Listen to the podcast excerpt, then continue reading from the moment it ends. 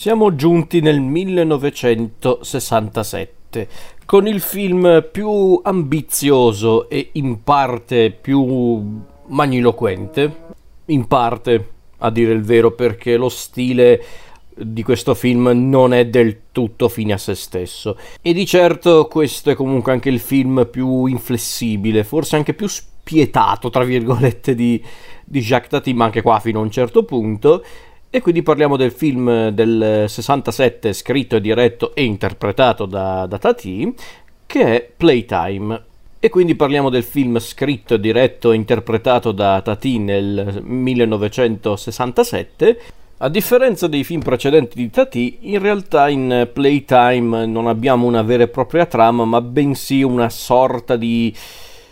chiamiamolo collage di, di situazioni, di episodi uniti fra loro dal contesto. Perché infatti la nostra storia vede come protagonisti l'immancabile Monsieur Hulot e una giovane turista americana che tentano di visitare questa Parigi futuristica che caratterizza appunto il film, una Parigi futuristica vasta, incredibilmente vasta, con tante strade, eh, palazzi imponenti, eh,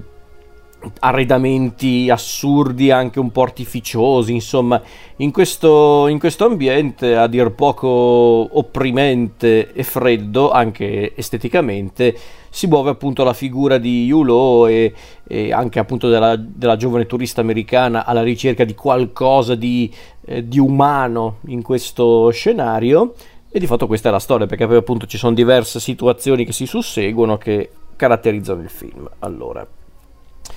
il film che può anche vantarsi del lavoro della fotografia di Jean Badal, Badal credo si dica, e Andreas Winding e le musiche di Francis Lemarque e le scenografie di Eugene Roman.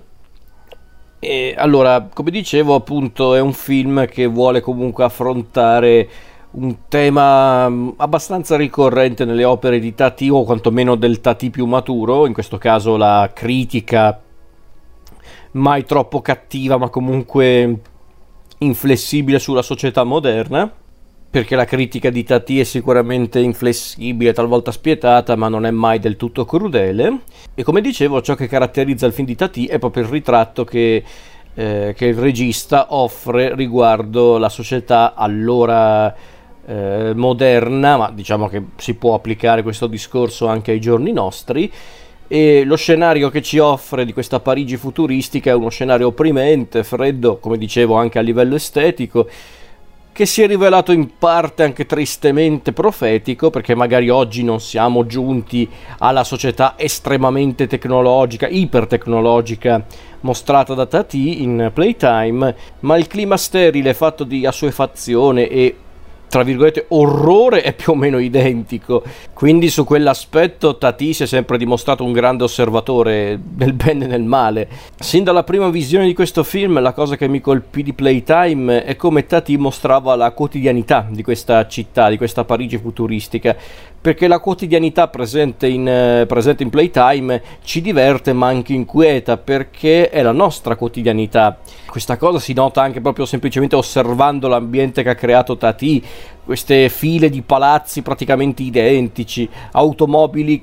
sparse ovunque, quasi a comporre uno sciame. Ogni architettura in- interna dei, dei, vari edifici è identica, che si tratti dell'aeroporto, degli uffici più comuni, il design dei mobili è identico eh, eh, ovunque, persino in una fiera di design che teoricamente propone nuovi mobili. Insomma, abbiamo a che fare con questa realtà grigia in tutti i sensi e se non fosse per i rumori delle automobili e di altri mezzi di trasporto sarebbe anche silenziosa di per sé.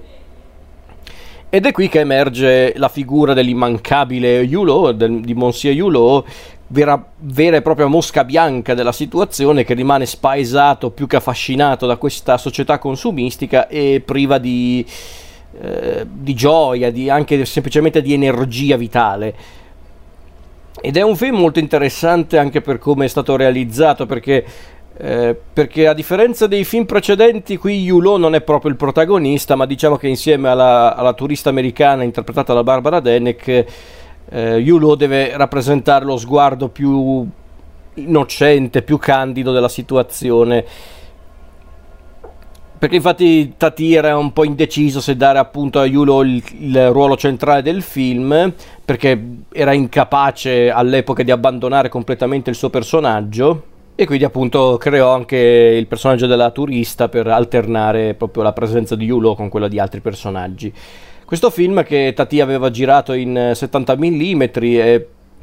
e oltre ad essere comunque anche una conferma dello stile visivo e, anche dell'umorismo visivo molto sottile tipico del cinema di Tati, dove tra l'altro torna anche la pantomima in maniera anche molto prepotente. E la, l'altra particolarità a livello produttivo era proprio il set, un set gigantesco chiamato Tativille all'epoca, eh, che aveva richiesto ovviamente tantissimo denaro per la costruzione, questo set, una roba che oggi è credo impensabile tanto che questo set fu realizzato da centinaia di lavoratori, addirittura aveva bisogno di una sua apposita centrale energetica perché altrimenti non potevano utilizzare questo set. E fu un, un incubo realizzare questo film stando alle parole degli addetti ai lavori e di Tati stesso perché c'erano appunto problemi con i soldi, eh, anche complicazioni climatiche, tanti altri disastri quindi praticamente se non ricordo male il film fu girato in uh, tipo tre anni che anche quella è una roba oggi impensabile. Tanto che addirittura Tati per poter concludere il film dovete chiedere tanti prestiti per, eh, diciamo, per diciamo stare dietro alle spese di produzione e appunto anche per questo discorso legato appunto all'economia, al risparmio, ci sono anche per esempio alcune facciate e interni dei set, tipo quello dell'aeroporto, che sono in realtà enormi fotografie, il che da una parte, come diceva Tati, o non mi ricordo chi onestamente, ma qualcuno aveva detto che in realtà questa cosa era anche vantaggiosa per la troupe perché evitava anche il riflesso delle luci o della stessa macchina da presa. Eh, e quindi questo da una parte dimostra anche quanto Tati fosse molto creativo, molto eh, anche tenace nel suo voler comunque realizzare un film alla sua maniera. Perché da una parte bisogna anche dirlo, narrativamente Playtime è il più povero tra i film di Tati, perché infatti Tati qui sembra più deciso a concentrarsi più sull'estetica, splendida estetica, e sul ritratto di una società condannata allo sfacelo.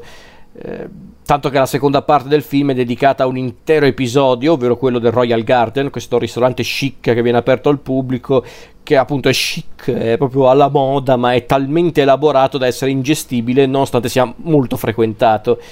Ed è proprio l'ultimo atto della storia in cui tutti i personaggi si riuniscono, specialmente i due protagonisti, per poi giungere a un modesto drugstore, che è l'unico luogo in cui la gente si allontana dalle manie della società per, per, per fraternizzare divertirsi. Quindi c'è comunque sempre quel discorso molto profondo che caratterizza i film di Tati come dicevo, esteticamente splendido, forse il più bello che Tati ha realizzato perché ci sono delle sequenze in cui questa estetica molto ricercata esplode, la scena degli uffici visti dall'alto da Yulo, la città che si illumina per la notte, tutta la scena del palazzo di vetro osservato dall'esterno, insomma è davvero incredibile. E poi come dicevo prima, in questo film ritorna in maniera prepotente la pantomima, che c'era anche in altri film di Tati come appunto anche il precedente Mononcle, ma qui torna più eh, in- invadente. Troviamo quindi il cosiddetto Gramlow che viene parlato da alcuni personaggi, utile per far capire appunto il, il clima assurdo e, e iperattivo di questo contesto metropolitano, ma ci sono anche effetti sonori ricorrenti come per esempio Yulo che va contro le porte di vetro. In sostanza questo film ehm, è l'arte di Tati allo stato puro, il che non vuol dire necessariamente che è il film più equilibrato di Tati. Come dicevo prima, è un film che si regge tanto sull'estetica, sulle idee visive di, di Tati, che sono idee visive splendide,